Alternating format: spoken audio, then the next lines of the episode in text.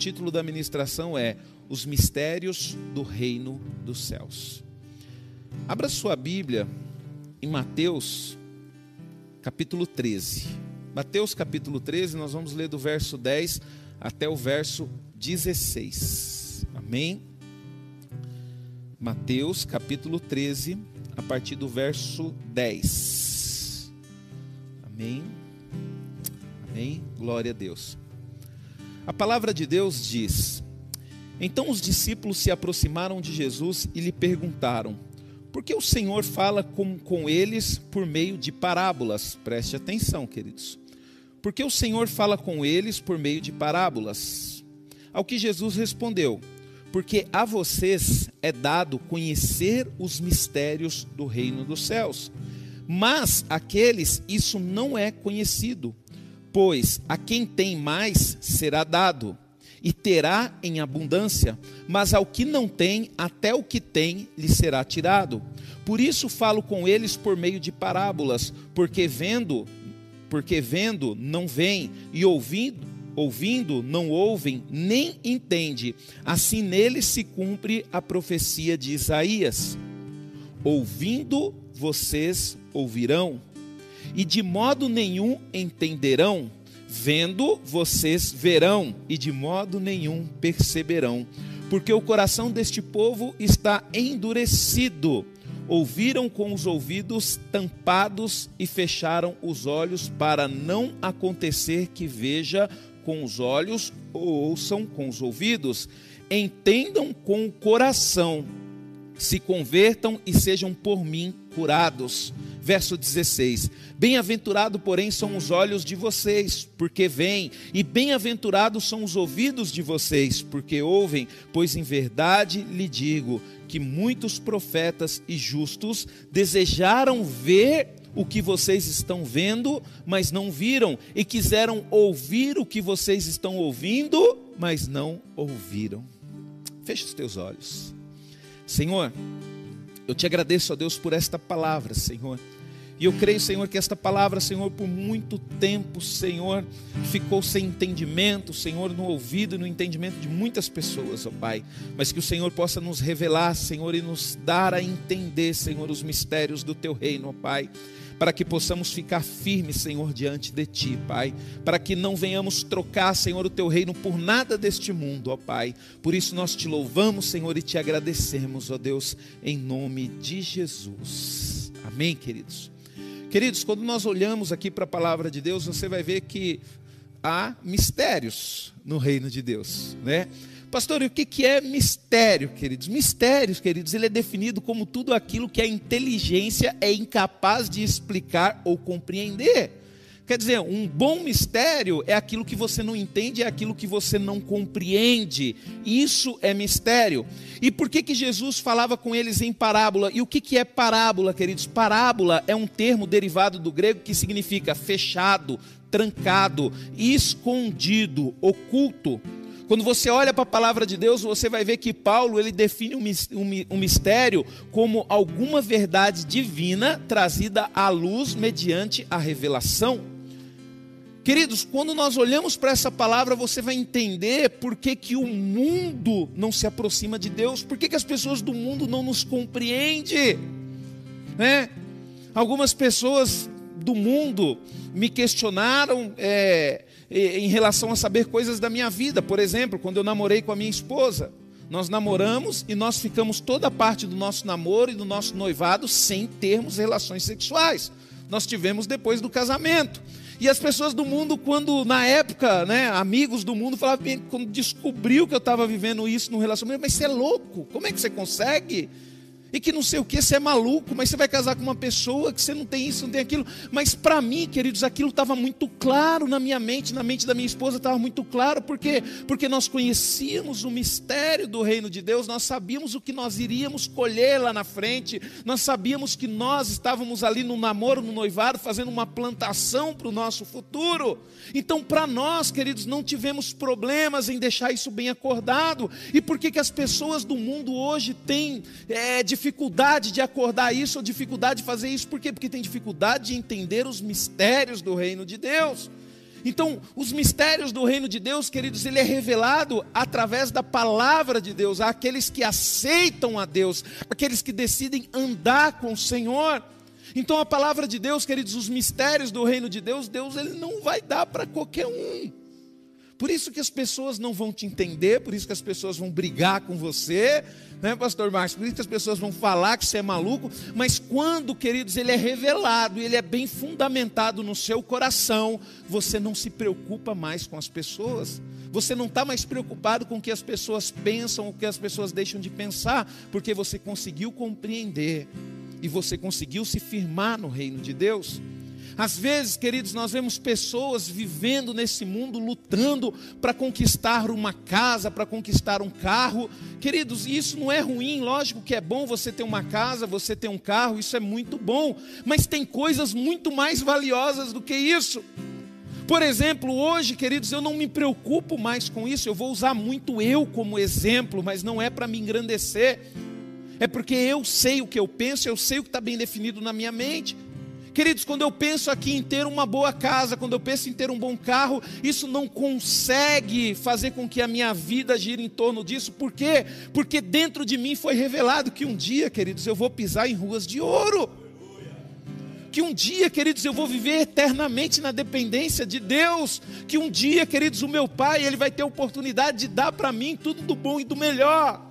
E para que, que eu vou me preocupar com as coisas deste mundo? Para que, que eu vou me preocupar com aquilo que vai sumir, com aquilo que vai apodrecer? Aí você já vai começar a entender. Pastor, então por isso que tem muita gente na igreja que vive perdido, porque não consegue entender os mistérios do reino de Deus. Isso, queridos, é porque ainda não foi revelado a essas pessoas. Essas pessoas não conseguiram se entregar a Deus de uma forma que esses mistérios fossem revelados, tá? E quando a gente vê aqui no verso 11, queridos, que nós lemos aqui, diz assim: ó, ao que Jesus respondeu, porque a vocês é dado conhecer os mistérios do reino dos céus, mas aqueles isso não é concedido. Cristo, queridos, ele ensinou basicamente que os segredos da natureza do reino de Deus não estão mais ocultos para aqueles que creem, os quais né, já são seus discípulos. Então, o que, que Jesus deixou bem claro, queridos, que o reino de Deus, todo o mistério que tinha no reino de Deus, foi aberto e vai ser revelado, foi revelado, está sendo revelado a quem? Aos filhos de Deus, aqueles que decidem seguir a Ele, aqueles que decidem tê-lo como Rei dos Reis, como Senhor dos Senhores. Por exemplo, queridos, um mistério da Bíblia, ó, em 1 Coríntios, capítulo 15, não precisa abrir para a gente ganhar tempo. 1 Coríntios, capítulo 15, 51, 52, diz assim: ó, eis que, vos, ó, eis que vou lhes revelar um mistério. Nem todos dormiremos, mas todos seremos transformados. Olha só, mas todos seremos transformados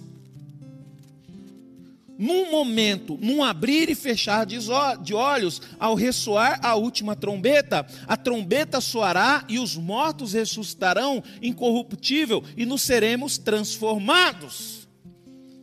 Eu não sei se você já entendeu esse versículo, mas eu entendi. Por isso que eu não tenho medo da morte. Quando você olha para esse versículo, as pessoas quando olham para esse versículo, elas têm um compreendimento do que? Da volta de Cristo, quando soar a trombeta, quando Cristo voltar.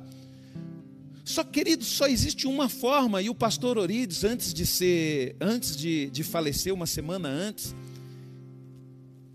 ele passou por um processo ao qual ele foi rebatado até o céu. Não vou entrar em detalhes aqui, porque foi uma experiência dele que ele passou comigo.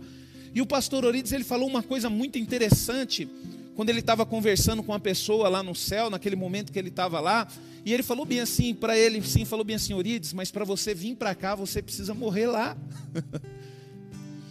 você precisa fechar os olhos lá para você poder vir para cá.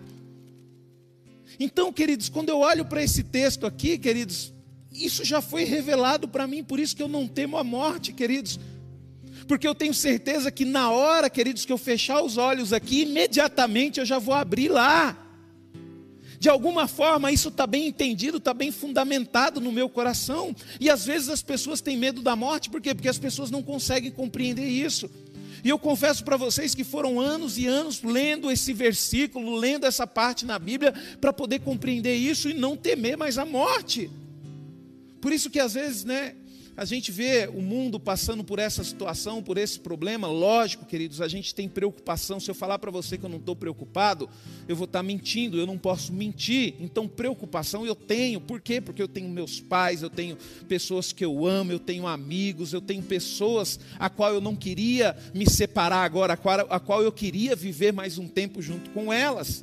Né? Então a gente se preocupa, mas quando eu falo em relação a mim, em relação à minha vida, eu não estou preocupado com o que está acontecendo, queridos. Por quê, queridos? Porque dentro de mim já está bem fundamentado o entendimento, queridos, que o morrer é lucro e o viver é Cristo. Que a partir do momento que eu morrer neste mundo, queridos, eu vou estar lucrando, mas pastor, o que, que você vai estar lucrando? Eu vou estar lucrando o reino de Deus.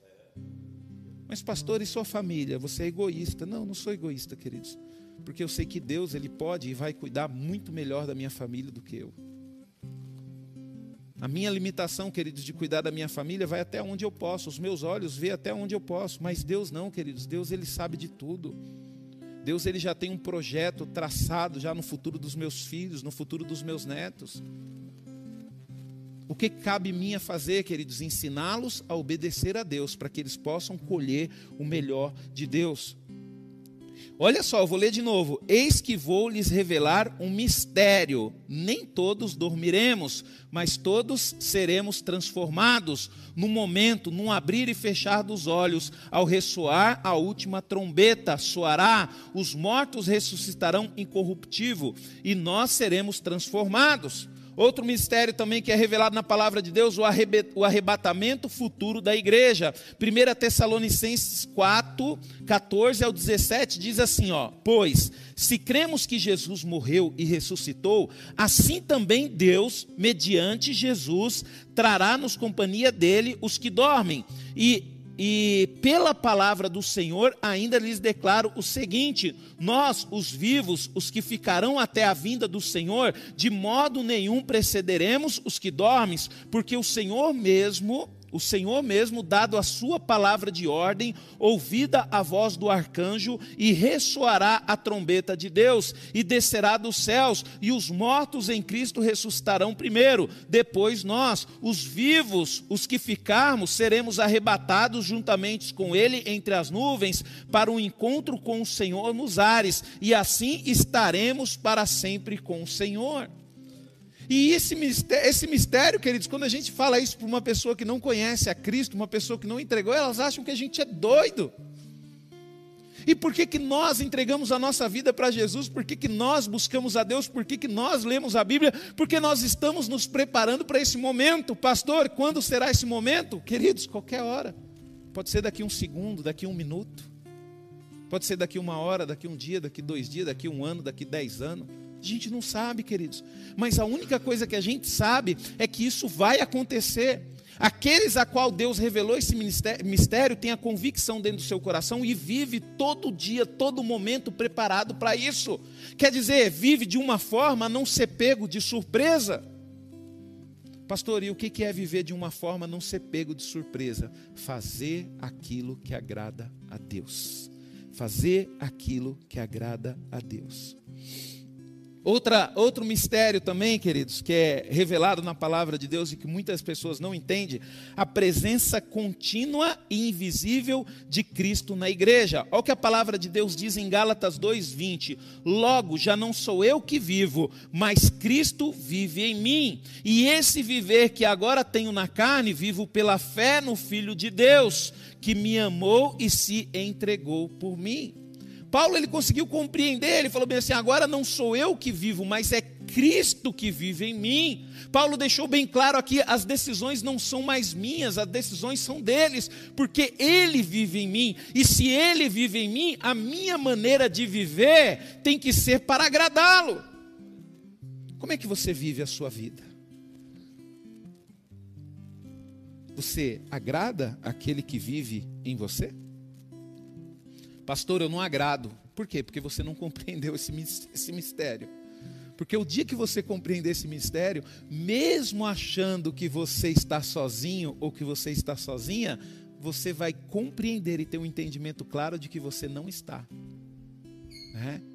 Por isso que o rei Davi falou: ainda que eu ande no vale da sombra da morte, não temerei a mal nenhum.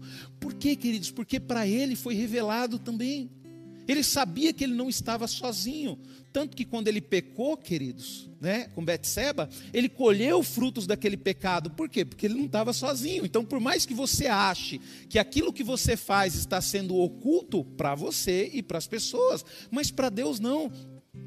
Porque Deus está conosco, ele decidiu viver em nós, queridos. E a igreja precisa compreender isso. Como quando a igreja, quando você compreende isso, queridos, você vai perceber como que a sua vida vai ser mais maravilhosa. Quando nós não compreendemos isso, queridos, sem entendimento, a gente pensa assim a primeira vez: puxa vida, Cristo está comigo. Nossa, então estou lascado. então estou lascado. Não, queridos.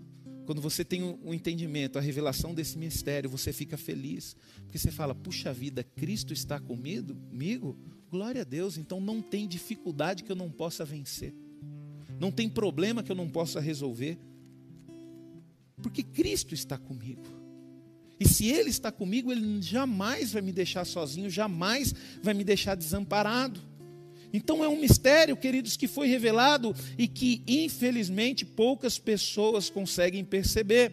Outra, outro mistério também, queridos, é o milagre e a cura ó, o milagre da cura e a restauração divina. Olha o que está escrito em Isaías 53, 4, 6. Certamente Ele tomou sobre si as nossas enfermidades e as nossas dores levou sobre si e nós o considerávamos como aflitos, feridos de Deus e oprimido, mas ele foi transpassado por causa das nossas transgressões e esmagado por causa das nossas iniquidades. O castigo que nos traz a paz estava sobre ele, e pelas suas feridas fomos sarados. Todos nós andávamos desgarrados como ovelha, cada um se desviava pelo seu próprio caminho, mas o Senhor fez cair sobre ele a iniquidade de todos nós. O que, que Isaías está falando aqui, querido? Isaías está falando do mistério de Cristo ser o nosso Salvador, o nosso Senhor. O mistério de Cristo pegar todos os nossos pecados, sabe, todas as nossas dores, todas as nossas iniquidades e levar sobre Ele. E quando você entende esse mistério, queridos, você entende e você passa a amar mais ainda Deus. Tem pessoas que são egoístas, tem pessoas que entendem esse mistério e falam: opa, então quer dizer que agora eu sou perdoado, né? Pelos meus pecados. Aí a pessoa começa a falar bem assim, né? Ah, eu não sou o, o, o que eu decido ser, eu sou o que Cristo falou que eu vou ser. Espera aí, queridos. O que decide, queridos, o que, o que decide ser o que o dono dele quer que ele seja é um cachorro, é um animal. Né? O cachorro, o dono decide, vou ensinar o meu cachorro a sentar. Aí o dono decide ensinar o cachorro dele a sentar. Aí sim o cachorro vai fazer aquilo que ele decidiu. Mas nós não, queridos. Deus nos deu livre-arbítrio. Nós somos frutos das nossas decisões. Né? Por exemplo, vamos pegar aí uma. Uh, Judas. Quando você vê Judas, Judas ele é conhecido como o quê? Como traidor, não é? Todo mundo aqui conhece Judas, discípulo de Jesus, primeiro discípulo de Jesus como traidor. Por que, que ele é conhecido como traidor? Porque ele decidiu trair Jesus. Alguém forçou Judas a trair Jesus? Foi Jesus que falou para Judas: Judas, vai lá e me trai? Não foi, queridos. Foi a decisão dele que fez com que ele fosse reconhecido como um traidor. É. Vamos aí, nós temos aí um, não vou falar nome aqui, mas nós temos aí, por exemplo, mesmo um ex-presidente. Que quando você pensa nele, pelo tudo aquilo que foi provado, você pensa nele e assim, pô, o cara é ladrão. Mas por que, que ele é ladrão? Porque ele tomou a decisão de roubar. Ele poderia ser conhecido como o melhor presidente se ele tivesse tomado a decisão de realmente fazer o que era correto para o povo. Mas por causa da decisão dele de roubar lá atrás, ele é conhecido como ladrão hoje assassinos, queridos. Vamos olhar para a vida de Caim. Quando você pensa em Caim na Bíblia, Deus amava Caim da mesma forma que amava Abel, pastor Márcio. Eu estou errado disso. Ou Deus amava mais Abel do que Caim?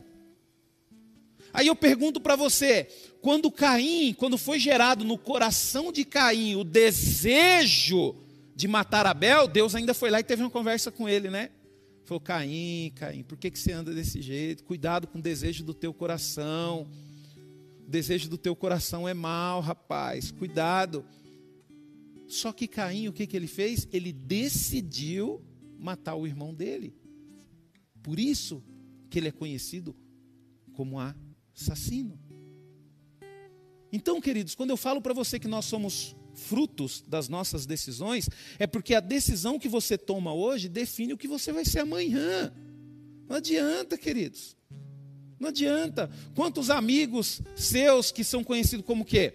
Ah, isso aí é um vagabundo. É, vai dizer que você nunca conheceu, né, Fabrício? Um que as pessoas falam, isso é um vagabundo, mas por quê? Porque a pessoa tomou a decisão de não trabalhar, só explorar os outros. Então, quando nós, queridos, quando nos é revelado um mistério do reino de Deus, queridos, isso vai nos dar o poder o quê? De tomar a decisão correta. Por exemplo, eu sei que a cura e a restauração está onde? Em Jesus. Então, se eu for orar por uma pessoa que está enferma, a primeira coisa que eu vou perguntar para essa pessoa: você crê em Jesus? Ô pastor, eu creio. Você crê que Jesus é o seu Salvador? Creio. Você crê que Jesus pode te curar? Creio. Então vamos orar. Por quê, queridos? Porque ele já tem tudo que ele precisa para poder ser curado. A única coisa que ele precisa agora é o que? Alimentar a fé dele de que ele vai ser curado. Ele ter convicção de que ele vai ser curado. Ele já entregou a vida para Jesus, ele conhece a Jesus. Agora, quando você chega diante de uma pessoa enferma, que nem isso já aconteceu comigo, você crê em Jesus? Não, pastor, eu não creio. Você quer entregar a sua vida para Jesus? Não, pastor, eu até sei que é Jesus, já fui para a igreja, mas eu não quero saber disso aí, não. Falei, tem certeza disso? Tenho. Então, tchau, não posso orar por você. Mas, pastor, você não vai orar por ele para ele ser curado? Não, porque não é eu que curo. Quem cura é Jesus. Como é que ele vai ser curado se ele não crê em Jesus? Pastor, mas você é muito ruim. Não, não sou ruim, queridos. Eu fui lá e falei de Jesus, falei do amor de Jesus, mas se a pessoa não aceita, o que, eu posso fazer? É uma decisão dela. Pastor, mas isso já aconteceu com você? Lógico que já. Lógico que já, queridos. Por quê, queridos? Porque isso está tá dentro de mim. Isso foi me revelado, que a cura, o perdão está em Jesus. Então o que acontece, queridos? Quando, quando você tem essa convicção, quando você é, entende esse mistério, você deixa de pecar. Porque quanto mais pecado você comete, mais sofrimento para Jesus você leva. Ah, pastor, mas ele já morreu por você. E você acha que ele fica feliz de ver você pecando? Você acha que ele fica satisfeito de ver você pecando? Porque quando você peca, queridos, o que, que você está fazendo? Você está desvalorizando a morte de Jesus. Por quê, pastor? Porque ele morreu pelos seus pecados. Poxa, ele sofreu por isso. E mesmo assim você ainda continua fazendo isso, você continua pecando. Vai ter situações, queridos, que não vai ter como a gente evitar. A gente vai pecar, mas o problema não é o pecado, o problema é como que você reage após o pecado. Esse é o problema. Se você não tem dor na sua consciência, se para você tanto faz como fez você pecar, isso já virou uma iniquidade. Você não está preocupado com Jesus, você não está preocupado com o sacrifício de Jesus. Quer dizer, essa verdade do reino de Deus não foi revelada a você. Que nem, por exemplo, mesmo, você que é pai, vamos falar dos homens aqui, o sacerdote. Você sabia que quando você peca, você dá legalidade para Satanás agir não só na sua vida, mas na vida de toda a sua família? Você dá legalidade para agir na vida da sua esposa, para agir na vida do seu filho? Porque você é a autoridade daquele lar. Então, queridos, nós fazemos isso por quê? Porque muitas vezes esse mistério ele não é revelado a nós. Não é revelado a nós. Então, por isso, que eu e você nós precisamos compreender a palavra de Deus, pedir para o Senhor, Senhor, me dê discernimento. A igreja precisa ter discernimento, queridos.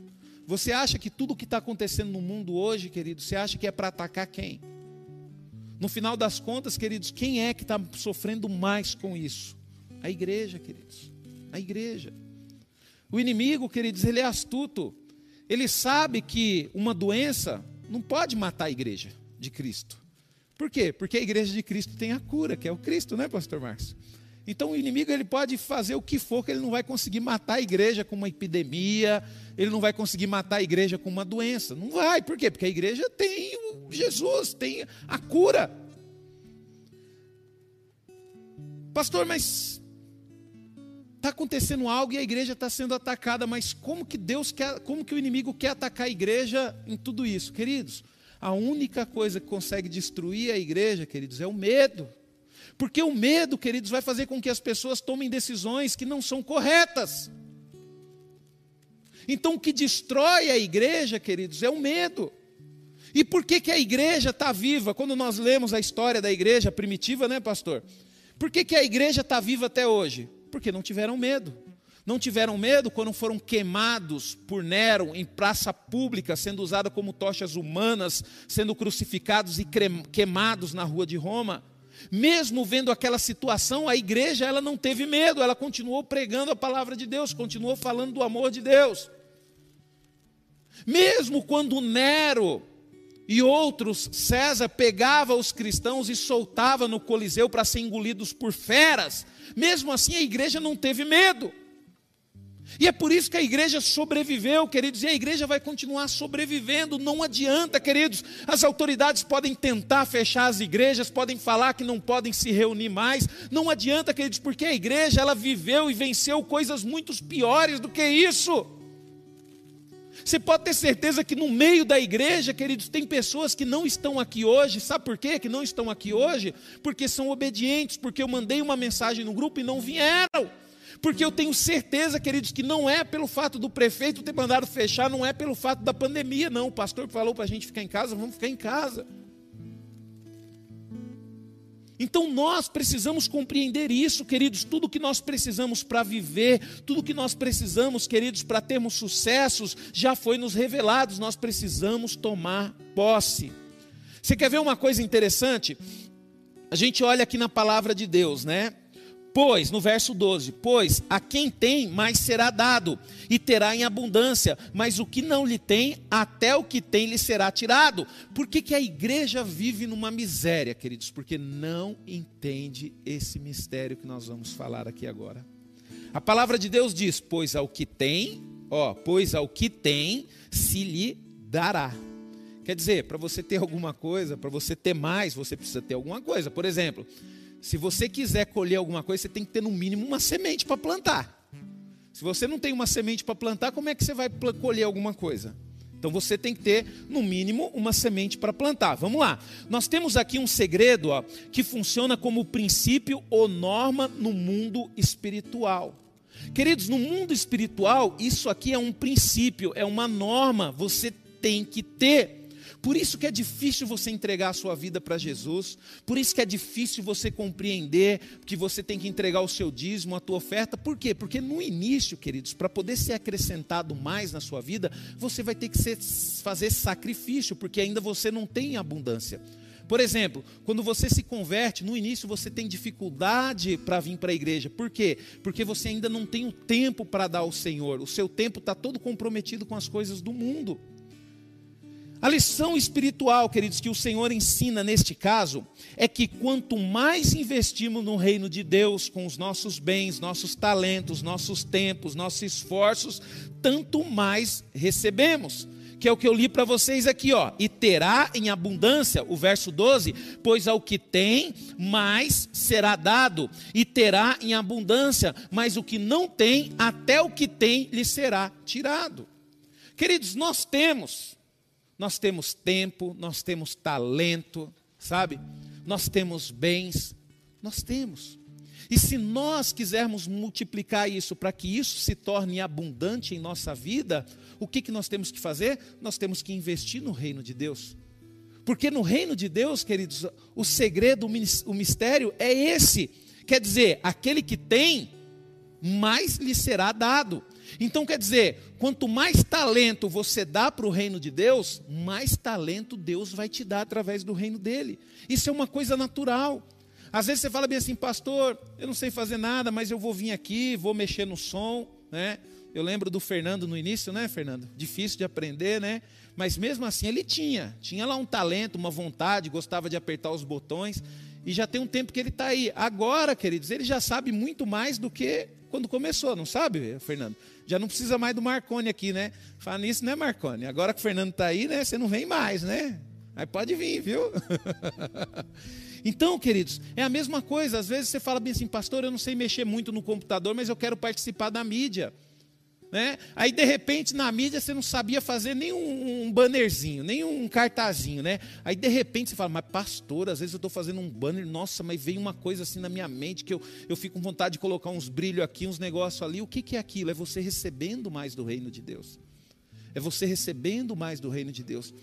Ah, pastor, eu sou diácono aqui na igreja, pastor, eu venho aqui para servir, às vezes eu faço um café pastor, mas o que Deus levanta de pessoas lá fora para me ajudar, para me servir, para me abençoar, é uma coisa impressionante. Mas por quê? Porque isso está sendo multiplicado, queridos, na sua vida. Então, quando você descobre isso, você fala, ué, né, pastor Márcio? O reino de Deus é desse jeito? É, então vou investir tudo que eu tenho. e por isso que as pessoas falam que você fica fanático. Aí fala assim: é, você não tem tempo mais para vir aqui, eu nem te convido mais para o churrasco, porque você não vem, tudo ser igreja, é só igreja, só vai para a igreja. Por quê, queridos? Porque eu descobri, foi aberto para mim um, esse mistério. Eu entendo hoje que o melhor lugar para mim poder investir a minha vida, aquilo que eu tenho, os meus dias, queridos, é no reino de Deus. É no reino de Deus. E a palavra de Deus diz: Pois ao que tem, mais será dado, e terá em abundância, mas ao que não tem, até o que tem lhe será tirado. Você já prestou atenção? Eu estava lendo um livro, pastor, e disse que teve uma, uma reunião com os homens mais poderosos dos Estados Unidos, há muito tempo atrás. Esse livro falava sobre isso, um assunto sobre isso. Aí depois de mais ou menos uns 50 anos foram pesquisar sobre esses homens. Era um total, acho que, de 50 homens, os 50 homens mais ricos dos Estados Unidos. Todos eles, queridos, eu acho que só uma grande, assim, uma pequena minoria, eu acho que uns 5 desses 50 que tiveram morte natural. Mas todos eles perderam tudo que tinham. E a grande maioria deles se suicidaram ainda. Por quê? Porque não conseguiram suportar a dor da perca. Então, queridos, no mundo, você tem que entender uma coisa. Hoje você pode estar numa posição, mas amanhã você não vai estar mais nela. Mas no reino de Deus, não. No reino de Deus funciona da seguinte forma: hoje você está numa situação da sua vida, amanhã você vai estar muito melhor. E depois de amanhã você vai estar muito melhor. E depois de amanhã você vai estar muito melhor. Por quê, queridos? Porque a garantia é um mistério que foi revelado aos filhos de Deus. Quando você investe, queridos, tudo que você tem no reino de Deus, ele é multiplicado. Mas multiplicado até quanto, pastor? Em abundância, queridos. É abundante isso na sua vida, tá? E os cristãos, queridos, nós, filhos de Deus, nós possuímos somente aquilo que usamos. Ó, ó, o cristão possui somente aquilo que usa. E o que usa para Cristo aumenta. Olha o que, que diz a palavra de Deus, e eu amo esse versículo, Lucas 38. Dei e, lhe, ó, dei e lhe será dado, boa medida, prensada, sacudida e transbordante será dado a vocês, porque com a medida com que tiver medido, vocês serão medidos também. Sabe, queridos? Nós temos que ser, queridos, nós temos que ser fontes é, nós temos que ser fontes, queridos, que jorram. Então, quer dizer, você tem que usar aquilo que você tem no reino de Deus. Se Deus te abençoou para ajudar uma pessoa, queridos, ajude uma pessoa, invista naquela pessoa.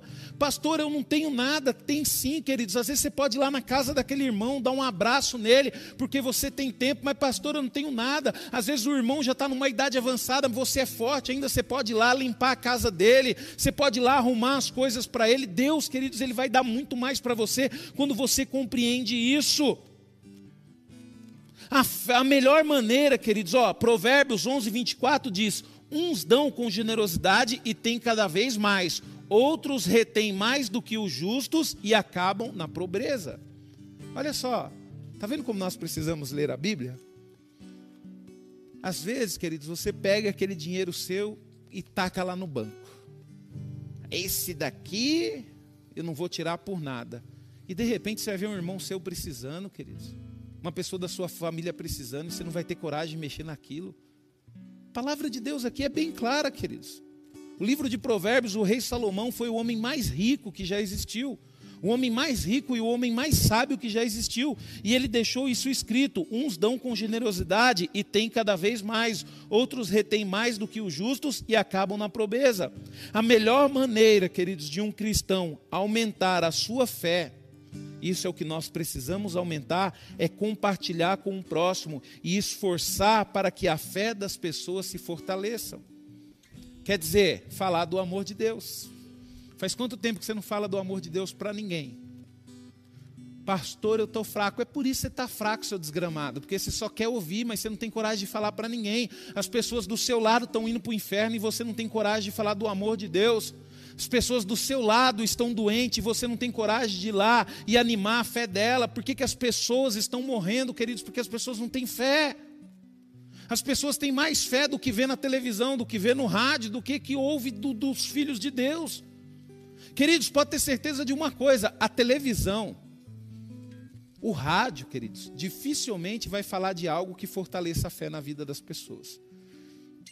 Você vai ver um ou outro canal aí de televisão usando lá, né, todo o seu poder para poder falar disso. Um ou outro, mas muito pouco.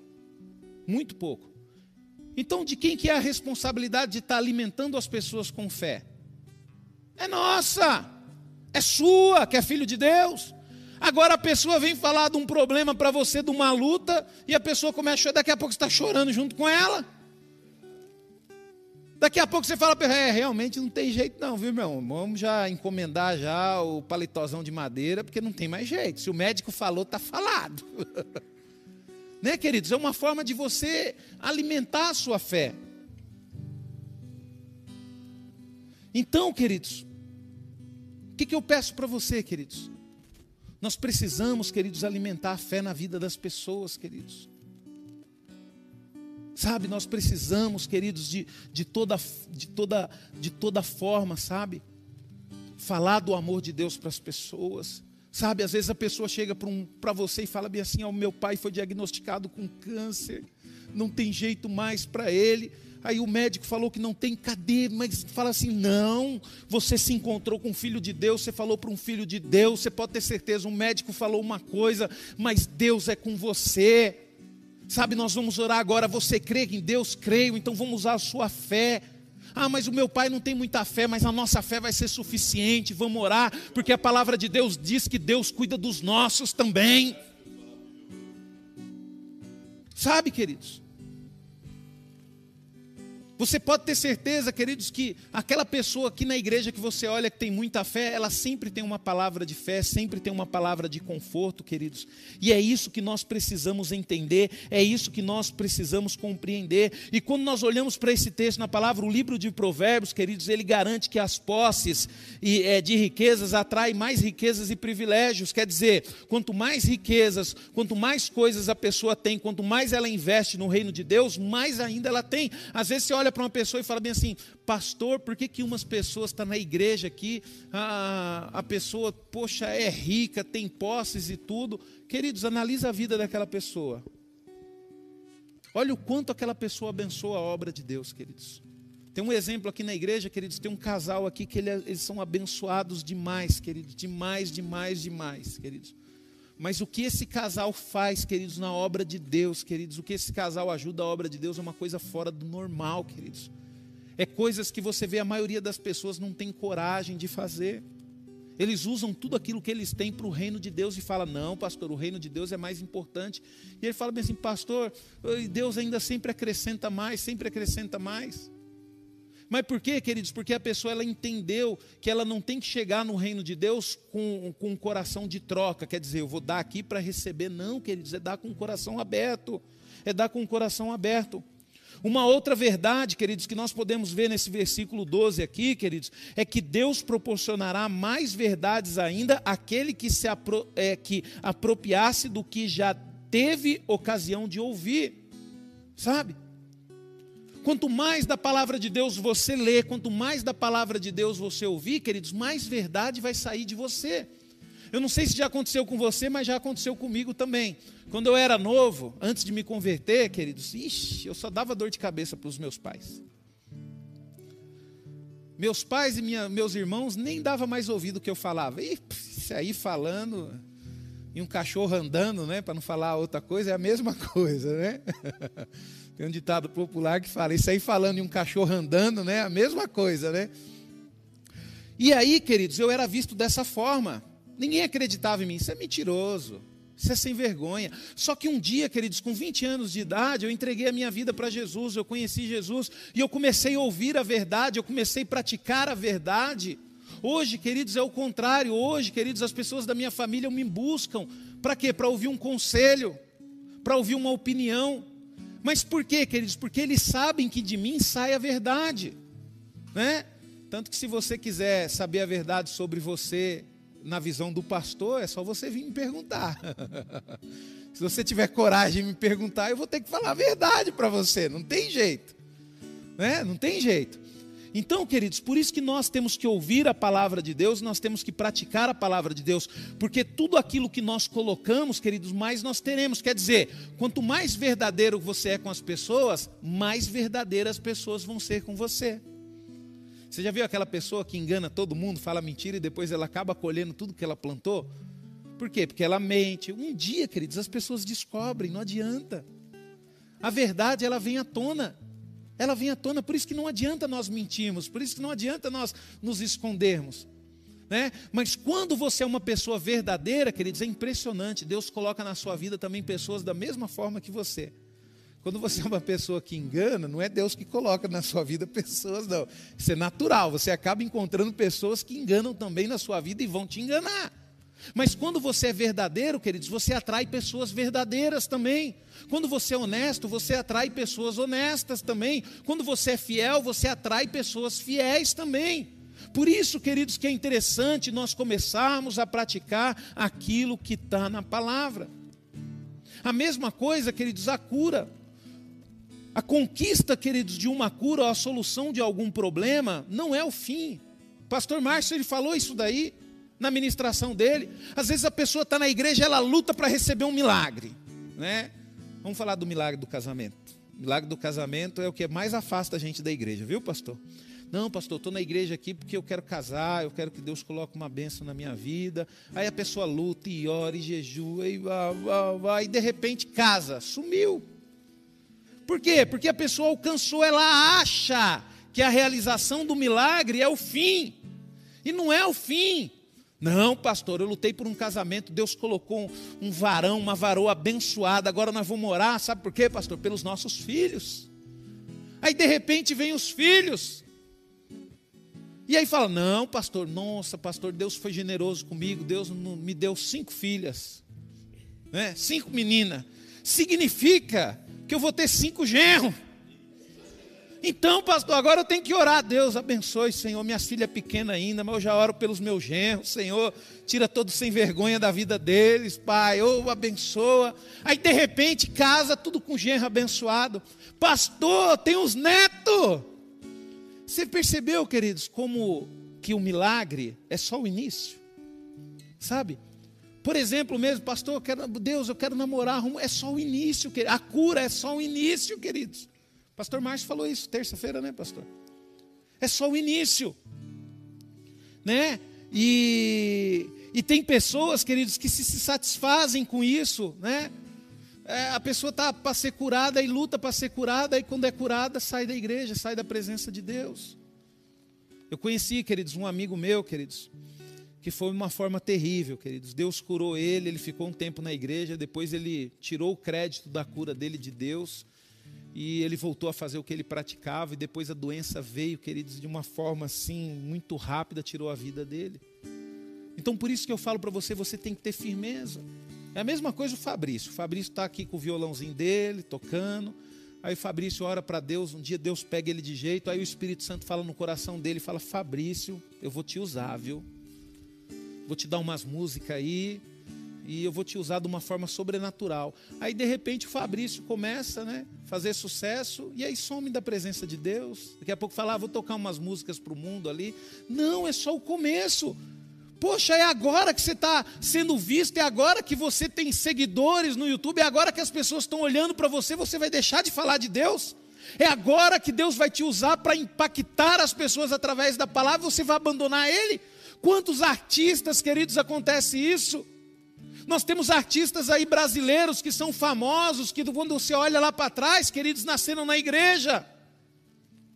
Tem uma menina aí que faz sucesso, queridos, no mundo circular, a menina é terrível, queridos. É, as músicas dela é terrível. Quando você olha para a história dela, saiu da igreja.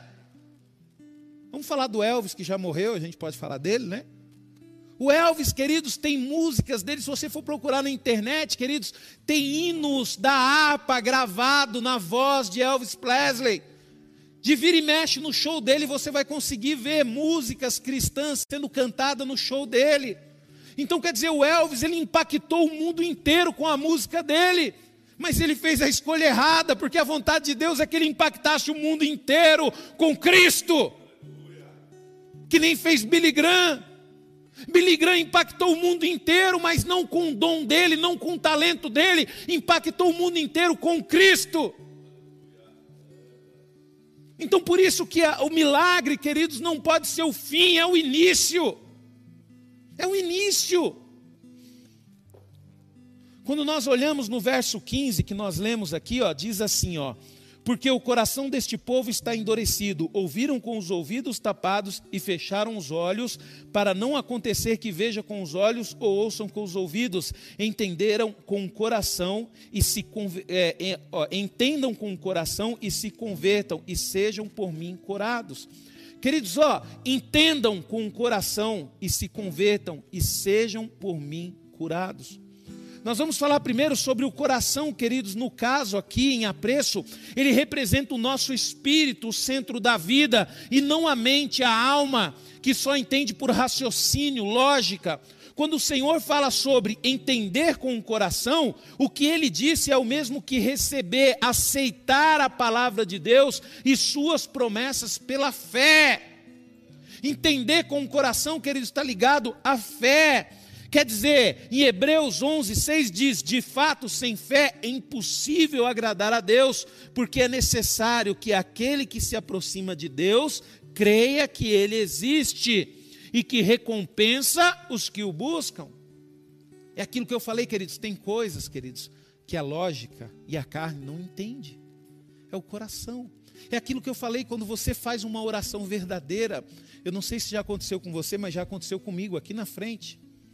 Teve uma vez, queridos, que eu comecei a orar aqui, eu não sei quanto tempo passou, eu só sei que daqui a pouco, queridos, eu estava nesse chão cheio de lágrimas.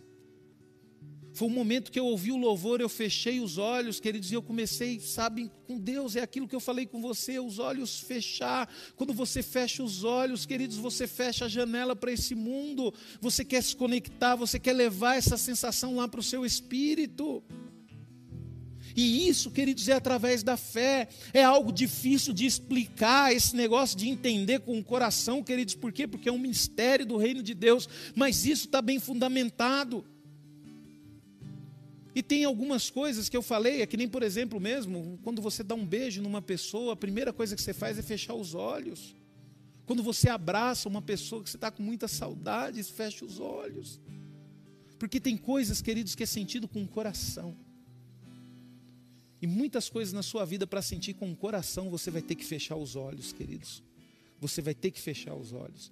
E com relação à conversão, queridos, exigida por Deus, né? Você olha aqui, exigida por Deus, o texto refere-se à mudança interior ou de natureza. É a mesma coisa que nascer de novo. É um outro mistério do reino de Deus. As pessoas olham e falam, mas o que é isso, nascer de novo, se converter? Queridos, é uma mudança, você entende que é necessário mudar, você reconhece os seus pecados, você reconhece que você chegou até aqui por causa das suas escolhas, você para de culpar as pessoas, você para de culpar os outros. Ah, eu me afastei da igreja porque por causa do pastor. Não, você se afastou porque você quis. Pastor nenhum tem culpa disso.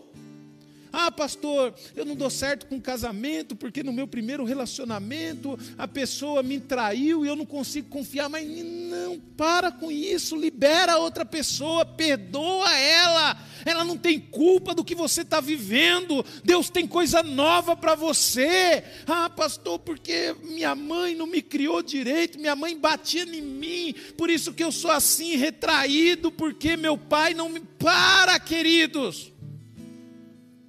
Nós temos que parar com isso. Nós temos que liberar essas pessoas, nós temos que perdoar, nós temos que reconhecer que é nosso. Não, realmente eu não tive um bom pai, eu não tive uma boa mãe. Não, realmente eu tive uma experiência terrível no meu primeiro namoro. Não, realmente eu tive uma experiência terrível no meu primeiro casamento. Mas isso não vai me impedir de ser feliz, mas isso não vai me impedir de viver uma vida para Cristo.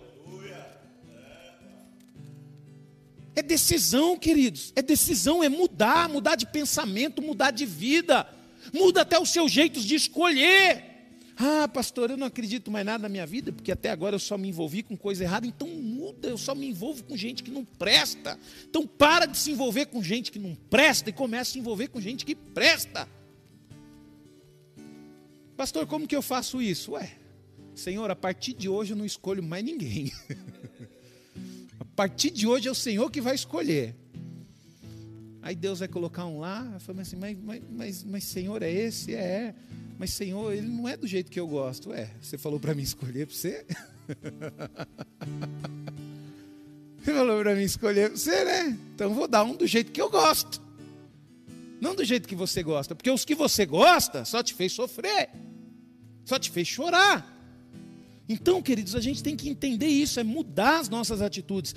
Em João capítulo 3, versículo 3 ao 5 diz: Jesus respondeu: Em verdade lhe digo que se alguém não nascer de novo, não pode ver o reino de Deus. Nicodemos perguntou: Como pode um homem nascer sendo velho? Será que pode voltar ao ventre materno e nascer pela segunda vez? Jesus respondeu: Em verdade, em verdade te digo, quem não nascer da água e do espírito não pode entrar no reino de Deus. Se você não nascer de novo, você não vai conseguir conhecer esses mistérios do reino de Deus. Você precisa nascer de novo, queridos. Deus exige uma conversão autêntica. Tá? Que literalmente significa dar meia volta. E essa conversão começa com um arrependimento sincero, ou seja, reconhecimento do pecado, reconhecer o que você é. Atos 3,19 diz: portanto, arrependam-se e se convertam, para que sejam cancelados os seus pecados. Precisa, queridos, ter o arrependimento. E quando nós recebemos Jesus em nosso coração, queridos, a palavra entra em nós, então acontece a regeneração, que é ainda maior do que uma mudança de caráter.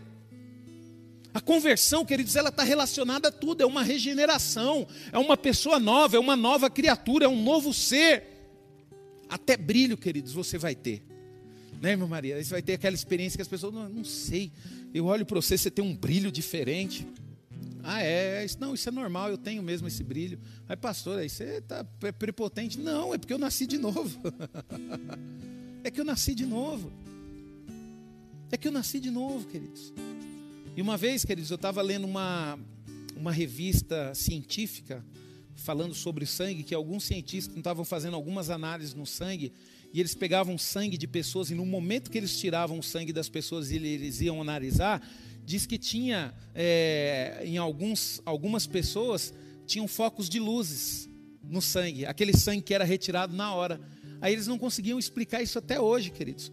Diz que eles olhavam para o sangue, pastor, de repente dava um focozinho de luz, uma luzinha brilhava e apagava em algumas pessoas. Eu creio, queridos, que realmente Deus ele faz isso. Ele coloca um brilho diferente em nós. Sabe, eu olho para as pessoas na igreja aqui, eu vejo como as pessoas chegam e depois eu consigo perceber a mudança no rosto das pessoas a gente percebe que o rosto fica mais claro, tem um brilho diferente ali, mas é só para aquelas pessoas, queridos, que realmente resolvem se converter, resolvem aceitar uma mudança, reconhece que não valem nada, né? O mais difícil, eu, eu gosto dessas pessoas, sabe, o, o Fernando, aquelas pessoas que falam assim, pastor, eu não sou nada, pastor. Pastor, misericórdia, eu já fiz tanta pessoa sofrer, pastor, eu mereço morrer. É, merece mesmo. Mas não vai morrer porque Cristo já morreu por você. Então aproveite e faça algo novo na sua vida. Se converta. Aproveita que Cristo, ele vai deixar, vai dar uma nova chance. Queridos, e a redenção, ela veio por meio da morte e ressurreição de Cristo. Sabe? Cristo, queridos, ele perdoa, ele cura a alma, ele restaura o corpo. Porque ele falou bem assim, ó: "E sejam por mim curados. Quer dizer, se você me amar de todo o coração, se você se converter, você vai ser curado e sejam por mim curados, né? Mateus capítulo 13, 15, eu vou ler aqui de novo, porque o coração deste povo está endurecido, ouviram com os ouvidos tampados e fecharam os olhos, para não acontecer que vejam com os olhos, ouçam com os ouvidos e entendam com o coração. Se convertam e sejam por mim curados. É só Ele que tem o poder da cura, queridos. Não tem como, queridos, a pessoa ser curada por Jesus se ela não se converter primeiro. Mas, pastor, Fulano foi curado. Queridos, eu creio na cura, na cura mesmo após a conversão. Acontece de pessoas ser curadas? Acontece, queridos. E eu não vou, sabe? Eu não vou questionar uma cura, porque quem sou eu para questionar Deus? Porque Deus ele sabe o que vai acontecer amanhã, eu não sei. Mas o processo natural que a palavra diz, e Deus ele pode mexer no processo natural, porque ele Deus, o processo natural da cura é a conversão. É a conversão. É a conversão. Pastor, eu quero ser curado. Ah, então você vem só na igreja para ser curado ou você realmente se converteu, ou você realmente mudou a sua vida? Eu me converti, então fica tranquilo que Deus ele vai te curar no momento certo. Eu creio nisso, queridos. Eu creio na cura. A cura, queridos, é um mistério, né? As pessoas elas querem a cura, mas elas não conseguem entender como a cura vem. Sabe? As pessoas não conseguem entender como a cura vem. Para a gente encerrar, queridos, essa palavra, eu quero dizer para você que com a fé e perseverança em Cristo, temos acesso aos mistérios do reino de Deus. Nós só temos acesso ao mistério do reino de Deus, queridos, quando nós temos fé e nós perseveramos em Cristo. Nós temos acesso aos mistérios mais profundos de Deus no tocante à realidade espiritual, queridos. E isso, sem dúvida, nos fornece condições necessárias para que sejamos vitoriosos no combate do dia a dia. Você precisa conhecer os mistérios do reino de Deus, queridos, para que você seja vitorioso. Porque quando você conhecer os mistérios do reino de Deus, você vai viver diferente da forma das pessoas. As pessoas, queridos, elas estão preocupadas com o presidente, estão preocupadas com o governador, estão preocupadas se o lockdown vai demorar 15, 20, 30 dias, queridos. Mas quando você está firmado com Deus, queridos, você está pouco se lixando com isso, queridos, porque se Deus determinar, queridos, que vai ser aberta as igrejas e que ele vai poder ser louvado. Não, queridos, pode governador, pode presidente, pode ser quem for, queridos. Se Deus determinar, está determinado, queridos. E nós que somos filhos de Deus, queridos, nós não tememos a circunstância. Porque eu vou falar um negócio para você, queridos: a igreja fechada nunca vai nos impedir de cultuar a Deus. Né? A igreja primitiva ela sobreviveu como, pastor Márcio? Com templos abertos? Não, queridos, templos fechados. Tiveram lá os perseguidores lá que perseguiam eles. Poxa, eles estão se reunindo ali. Vamos lá, vamos fechar. Daqui a pouco saía todo mundo correndo. Ah, morreu todo mundo. Todos os cristãos daquele grupo morreu. Morreu nada. Deus separou uns dois, conseguiu sobreviver. Já arrumou um outro lugar. Já Deus já trouxe outro já. E o evangelho chegou até nós, queridos. Então não chore, querido, chore. Eu vou falar um negócio para você. Chore se você consegue ficar uma semana sem ler a Bíblia. Chore se você consegue ficar uma semana sem orar. Chore se você consegue ficar uma semana sem louvar a Deus. É que nem eu falo Fabrício, Fabrício é louvor. Ele chora se ele não consegue louvar a Deus durante uma semana. É, isso aí mesmo. Chore se você quer se levantar contra a igreja. Misericórdia. Então, queridos, nós temos que entender que nós precisamos ter fé e perseverança, queridos. E isso vai nos fornecer essa condição necessária para vencermos o combate. E para você poder entender, queridos, de uma forma física, algum dos mistérios do reino de Deus, eu vou dar como exemplo o dízimo. O dízimo, queridos, ele é um exemplo, é um segredo de Deus para suprir as nossas necessidades e proteger as nossas finanças.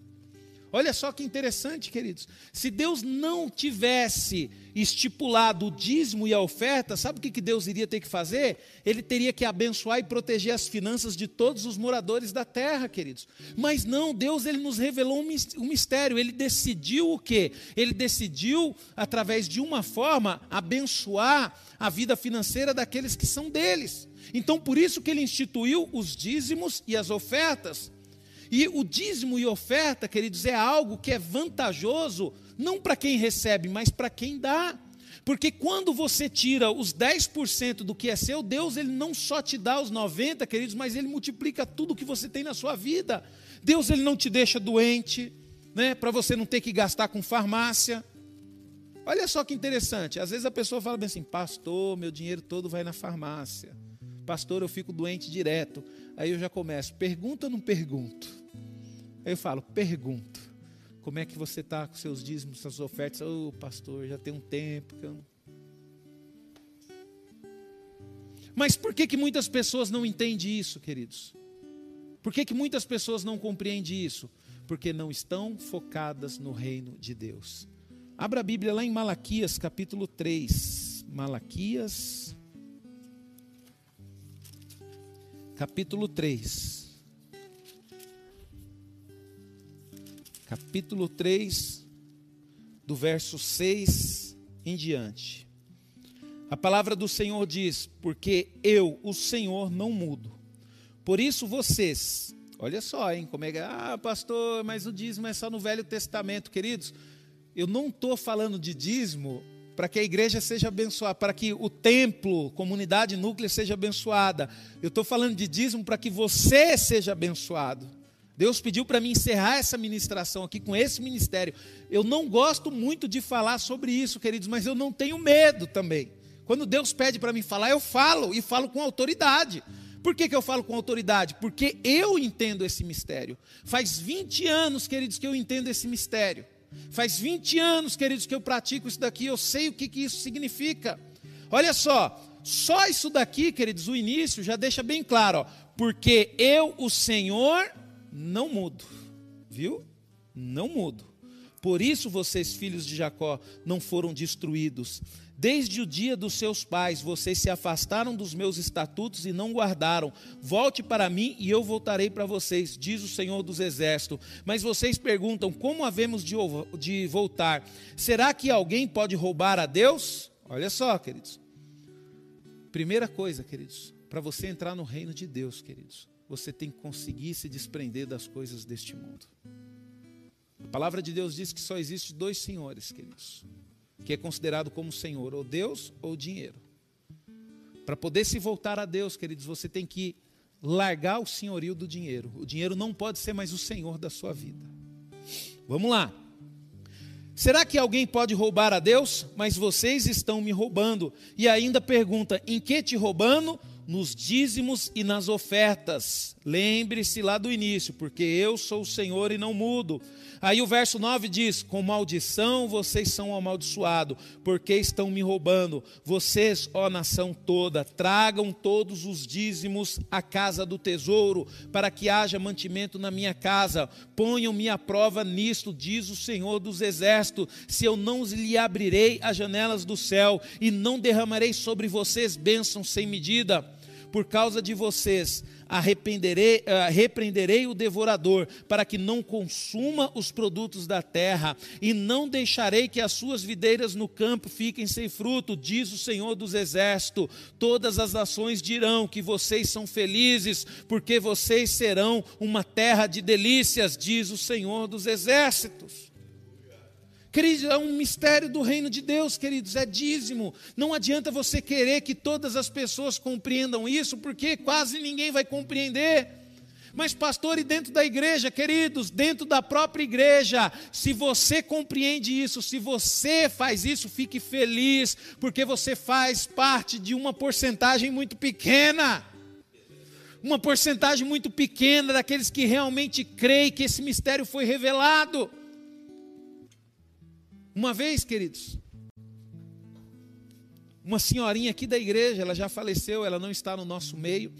E essa senhora, queridos, ela foi tão abençoada, tão abençoada, que até depois que ela faleceu, os filhos dela conseguiu encontrar envelope de dízimo separado dentro da casa dela, queridos. Quando ela estava lúcida ainda, ela me ligou e falando, pastor, vem aqui em casa buscar o dízimo. Eu ficava até constrangido, sabe, queridos, de ir lá. Mas, mas irmã, não, pastor, vem. Queridos, e um dia eu tive a oportunidade de ouvir a história dela, queridos, o que Deus fez pelaquela mulher, queridos. Foi coisa sobrenatural. Mas por que que Deus fez isso, queridos? E por que que Deus fez na vida dela e não pode fazer na nossa? Pode, queridos. O que Deus fez na vida dela, queridos, é o que Deus pode fazer na minha e na sua vida. Ah, pastor, mas Deus abençoou ela? Não, queridos. Simplesmente deu a ela entender um mistério do seu reino. Ela conseguiu entender desde o momento que ela se converteu o que era dízimo e oferta. E a partir do momento que ela se tornou fiel a Deus, queridos, Deus ele se tornou tão fiel a ela, queridos, que Deus não abençoou só a vida financeira dela, mas Deus abençoou todas as áreas da vida dela.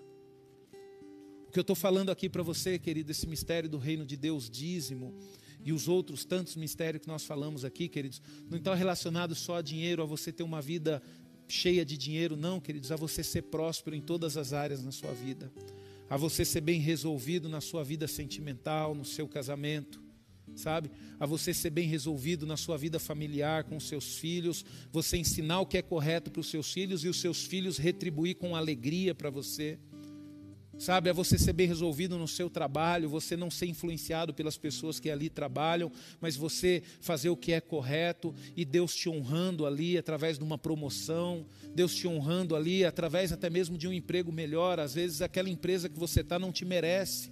Deus ele te tira de lá e coloca você em outro lugar. Queridos, quando você descobre um mistério do reino de Deus, ele muda a sua vida.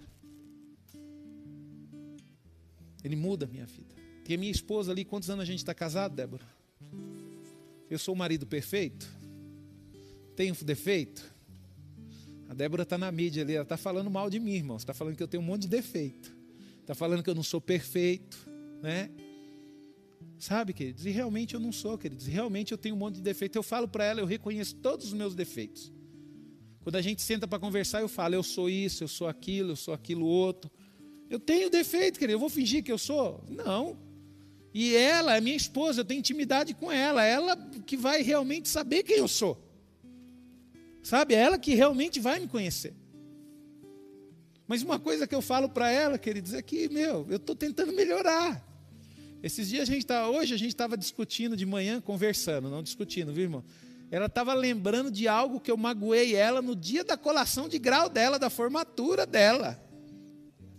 Eu falei, Débora, você não me perdoou ainda? Misericórdia, meu. Tira essa mágoa do seu coração. Eu nem lembrava por quê. Eu falei, tá vendo? Eu já te perdoei, eu nem lembro por quê. sabe, queridos? Mas, queridos, eu louvo a Deus, sabe, que mesmo dentro de luta, dificuldade, eu posso sentir felicidade no meu casamento. Mas por quê, queridos? Porque eu descobri um mistério do reino de Deus lá atrás que eu tinha que amar, que eu tinha que honrar ela, que eu tinha que ser fiel a ela, que eu tinha que cuidar dela. Sabe, queridos?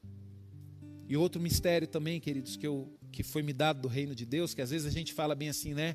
Ah, os nossos filhos são herança. Só que tem um mistério lá do reino de Deus que é o seguinte: se você servir ao Senhor, lógico que você vai deixar uma grande herança no reino de Deus para o seu filho, mas o seu filho só vai poder tomar posse da herança se ele for obediente a Deus. Quer dizer, a herança ela fica retida, né? É que nem quando uma herança é deixada para um filho de menor, né? O filho de menor fica retida até ele ficar de maior. No reino de Deus, a herança vai ficar retida. Você pode ter sido um pastor, você pode ter sido um evangelista, você pode ter sido um biligrão da vida, mas o seu filho só vai colher o que você plantou se ele for obediente. Pastor, mas qual que é o mistério nisso? O mistério diz o seguinte: queridos, que no reino de Deus, a maior riqueza que você pode ensinar para o seu filho é ensiná-lo a ser uma pessoa obediente. Essa é a maior riqueza, queridos. E essa é a palavra que Deus colocou no meu coração, queridos, os mistérios do reino dos céus. Eu espero que você possa ter tido, possa ter compreendido essa palavra. Pastor, tem algumas coisas que eu ainda não compreendo. Isso é natural, queridos. Você precisa se envolver mais com Deus. Pastor, eu estou na igreja há tantos anos e ainda não sei o que é dízimo. Você não sabe o tempo que você perdeu e não tem como reparar isso. Não tem como. Não tem como reparar isso. Ah, pastor, mas eu não concordo com dízimo, porque ainda o mistério não foi revelado para você. Então não dê, viu? Não dê, tá? Mas se você quiser que Deus abra sua mente, Deus revele a você esse mistério para que você possa colher o sobrenatural de Deus, você vai ver o quanto é maravilhoso, queridos. Às vezes, queridos, é tão assim, eu estou lá em casa e de repente a máquina quebra, né? Aí eu falo, mas Senhor, a máquina quebrou. Aí o Espírito Santo falou: larga a mão de ser bobo, você é dizimista, abre esse trem e arruma. Eu falo, mas será que eu consigo, Senhor? Consigo. Aí a Débora fica doida comigo lá, né, Débora? Aí desmonta a cozinha toda lá, arruma a máquina e olho, e olho, e pesquiso. Aí daqui a pouco eu consigo descobrir o que, que é, queridos. Mas eu sabia antes de abrir? Não. Fiquei sabendo depois. Tem muitas coisas que nós perdemos na nossa vida, queridos, por causa do medo por causa do fato de nós acharmos que nós não sabemos, que nós não conseguimos. Tá? E você só vai, como filho de Deus, você só vai ser próspero financeiramente, queridos, se você entender o mistério do dízimo e da oferta. É aquilo que eu falo com a Débora, eu sempre comento com a Débora, eu falo, meu, como é que tem pessoas na igreja que ainda não compreendeu isso? Como é que tem pessoas na igreja que ainda não compreendeu, não conseguem entender que a partir do momento que você dizime e oferta, você, Deus vai colocar as mãos nas suas finanças, Deus vai suprir, Deus vai abrir porta, Deus vai dar para você aquilo que você precisa. Não é o que você quer, é o que você precisa. Mas nós precisamos compreender esse mistério. Tem muita gente na igreja que não está preocupado com o momento que nós estamos vivendo. Por quê, queridos? Porque conseguiu entender o mistério de que o que importa é o reino de Deus, não o reino deste mundo. Porque este reino aqui, queridos, é temporário, viu? Um dia você vai partir deste reino. Um dia você vai deixar este reino. E aí eu te pergunto, o que que você plantou para você colher quando você for para o reino dos céus? Amém?